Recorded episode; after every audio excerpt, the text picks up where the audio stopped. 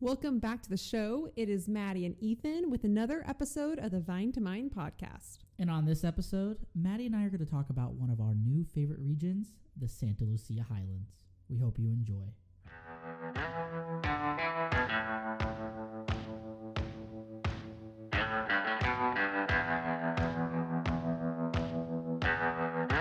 Hey, everybody. So we are back. We are Yes, we back are. in Napa. Um, Ethan and I took a couple days to go on a little road trip. We went down to SLH or Santa Lucia Highlands. Yeah, that was fun. Uh, we got to see some Carmel by the Sea. Uh, got to drive by Pebble Beach Golf Club. One day I'll be able to play on it. Um, I don't want to embarrass myself because I still embarrass myself on the local courses out here. So I'm going to probably have to practice a little bit more. We'll get there. Before I get to Pebble Beach. But Yeah. absolutely beautiful area. It's fun to go down there. I mean, it's only a two, two and a half hour drive from Napa. And it looks like you're like in a completely different country. It really does. And that's the fun thing about California in general. I feel like it should be like five states. It should be five states. So we're down in Monterey. We did some vineyard filming, but more specifically, we're, we were in this amazing little wine growing region that's becoming more popular, I think, every single year. Mm-hmm. And that is the Santa Lucia Highlands, which um, you've been down to Monterey area before. Yeah, so I've been to Monterey. I've been to Carmel. Of course, I think we all know and love Carmel by the Sea. It's Yeah. precious. Um, but never to Santa Lucia Highlands. And Ethan, I know you have. I remember sitting through your wonderful CWE presentation uh, like a year and a half ago or so. Yeah. Um, but yeah, so you've been there before, huh? I have. So for my CWE that I, I, I was awarded last year uh, for the the final part of it for the presentation, I wanted to do some research on Santa Lucia Highlands, and that was fun because. I mean, you go down there, and after being so used to this wine region here in Napa Valley and some other ones that I've been to, it's a complete 180. And it makes you sort of reminisce of like this at the end of the day is farming. It's agriculture. I mean, I know like in Napa, everything looks like Italy and tastes like French, but it's farming at the end of the day. And it, it really stands out when you're in this area. It does. Well, I mean, Monterey County in general, they're they said they're they're what, like the salad bowl capital of the U.S. I think they produce seventy percent of the lettuce for the country, and you see it. there are cabbage fields everywhere. We pulled over at one point because we were wondering what in the world is this? It's everywhere. And it was broccoli. You could smell it to high heavens. um, but they grow so much of this because it's so fertile. The land is so fertile right there and has you know such a great region for growing so many different things. Yeah. But then they found that grapes do really well. Winemaking grapes do, and that they, you know, Monterey County as a whole has a pretty unique winemaking history. It was, you know, when the missions were popping up, they had people that were planting grapes back in the 1700s. Conquistadors. Exactly. Yes. yes, But then it was really in the 1960s that Monterey started seeing more and more plantings to Vitis vinifera grapes, and winemaking started taking off. And I believe it was in 1984 that Monterey, as a whole, was awarded American Viticultural Area status. So it was a set growing region. That's awesome. And then it was in 91 that Santa Lucia got their AVA status. And that's one of the, the nested AVAs within Monterey. Yeah, Monterey, it's, it's a pretty large county. And Yeah. it's, relatively speaking, it's a cooler part of California. So that's going to reflect obviously the type of grapes that you grow. Now, it's cooler in the north. Gets a little bit warmer as you go south. Um, but because of the variations in climates, I mean, there's what now eight sub-nested AVAs within Monterey, and all of them are so uniquely different. I think we had an opportunity to see all of them. We didn't record a video on all of them, but really, we our focus is on this small little slither that most of his vineyards are planted along the Santa Lucia mountain range on the eastern foothills of the mountain range, and that is, of course, Santa Lucia Highlands, which is um, only 18 miles long. So basically half the size of Napa Valley, same sort of length as the Cote de Nuits in Burgundy. Yeah. Same length, it's a cooler climate. You see a lot of Pinot and Chard out there. Some Yeah. great examples of them too. And it was cool to see the elevation difference too, Uh, because at the very base of the foothills, you're at about like, what 40 feet, and mm-hmm. then it goes all the way up to over 2,000. I think it's like 2,300 feet in elevation, which is pretty remarkable. So you have this, you know, variation too from grapes that are grown at the very top of the foothills to you know the very base where you're almost at the valley floor there too. Exactly. And actually, Madison just said valley because it really is a valley. Saint Lucia Highlands is because it's it sits in between the Gabilan Mountains and then what separates us from Carmel Valley, of course, the Monterey Bay, is going to be the Santa Lucia mountain range. Most vineyards, of course, are at higher elevations on the foothills. Once you get to the valley floor, it's pretty fertile there. A lot of agriculture. Of course, there's one of the largest state prisons in California is for some reason located there. Yeah, let's stay on the foothills. I don't want to go down there. It's a beautiful place to be in prison, though. It's very odd. Uh, maybe they have a wonderful winemaking program there. Who knows? But that was kind of funny being out there. You, so you were saying that it's a lot of Chardonnay and Pinot Noir It is. Mm-hmm. that's grown there too. And I think when I first thing when I think of Chardonnay and Pinot Noir, I think it's got to be a cool region. Oh, it's a And cooler that it region. was. Oh, 100%. I mean, Napa Valley is known for fog. And every morning driving up to work, I see the fog rolling over the hills. There's a very lot today. There was a lot today. Uh, it's very majestic and beautiful, and that helps moderate the temperature.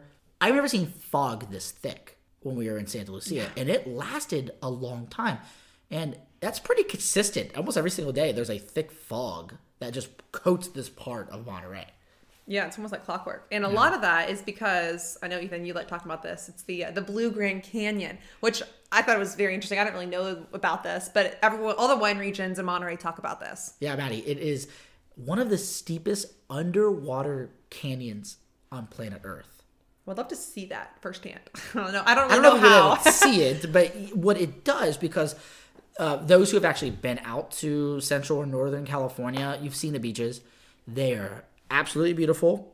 Uh, however, you don't go swimming in them uh, as you do in other beaches around the world. You need, like, a around the there. It is freezing cold. The Pacific Ocean is very, very cold. And when you have a canyon so deep and it's so close to the coast of Monterey Bay, it's going to create even a larger, thicker, lingering fog that will just cover most of any area that is surrounding the coastal area. This will be like, you know, late evening, early afternoon into the, Mm-hmm. the next morning, too. So that really just the grapes, the photosynthesis stops, right? Yeah. And then it really prolongs the growing season. And so the cool thing about Santa Lucia is that we have that, but they also have these really intense winds that pick up in the late afternoon. And they just flood their way right down the valley, um, right into the Gulf there, the Mon- or the Monterey Bay. And that really cools it down. We experienced that. We're trying to film videos and it was it was windy. It was pretty noisy. it was very windy. And again, as you mentioned, it prolongs the growing season. And that's what you really want for these varieties. That makes sense. Like why you grow Pinot Noir and Chardonnay. For the most part, there's other varieties grown there. Uh, but for the most part, in an area such as Santa Lucia, because it's cooler, cool climate grapes. I mean, you can grow Pinot Noir and Chardonnay basically anywhere, but they ripen so quickly. They're thin-skinned varietals. They won't mature at the same, like physiologically, at the same pace as they ripen. So you slow it down with using other environmental factors, not just the way you grow your vines, but using the fog, having the wind there uh, uh, for your exposure, really helps you prolong and really allows these grapes to fully mature before the harvest. harvested. So there's like not like the harvest is any earlier or any later than other par- wine regions in the world. No, yeah, I think bud break is typically like late February, early March. Harvest is September, October. That sounds like Napa. Yeah, exactly. um, but you know, I think SLH. I keep saying that Santa Lucia Highlands. Yeah. They they've really you know made their way onto you know not you know maybe the world stage, but especially here in the United States, here in California, they're becoming pretty notable. Uh, there's a number of different producers. Oh, there's some big names that buy grapes that aren't even like their wineries are nowhere even near Santa Lucia Highlands, but they they buy grapes from this region. Mm-hmm. Um, Neyers, Neyers makes a mm-hmm. Gary's Vineyard Syrah, which is like it's basically like Crozes Hermitage but made in California. There's some really cool wines and some cool styles that are coming from this area of California. I'm excited to see even more on the market. Yeah, and you know, so we were down there to film for mm-hmm. this new brand that's going to be released soon, Moros. And that I'm I'm really excited about that. We were able to spend some time with the winemaker there. His name is Derek Rolfs, and he's got you know pretty extensive experience producing Chardonnay and Pinot Noir, and done it done it in different regions throughout Northern California. But I think he's really excited about Santa Lucia itself. Just an entirely different style than what you might find in the Russian River or even you know up in like Willamette or something.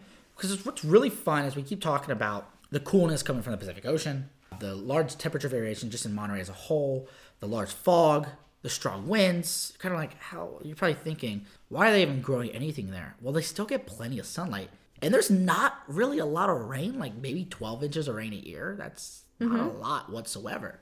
It's experiences a cool climate, but it doesn't experience any really kind of extensive precipitation. So these grapes still ripen. They still get their sunlight. When you drink a glass of a Santa Lucia Pinot Noir or Santa Lucia Chardonnay, you're still you're still telling yourself this is New World, but it's a completely different style. It mm-hmm. really is. Yeah, Ethan, you are exactly right. And we've been able to taste through a number of different producers down there. And the one thing I feel like that really stands out, I mean, it's definitely Pinot Noir. You definitely get those key characteristics, but it is like bright, ripe, juicy red fruit. You get like the juicy cherries and raspberries, but you still get this really nice, you know, floral and acidity too in this wine.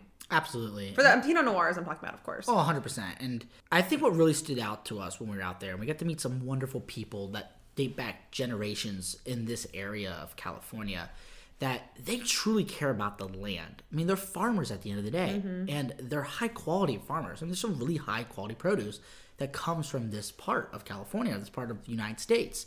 Um, but you see that that influence is reflected into the wines, into the grapes that they're growing as well. And when I went down there for research last year, and I, I met with uh, one of the pioneers of the area, they they told me that a lot of the vineyard agreements to sell to producers are handshaken still to this day.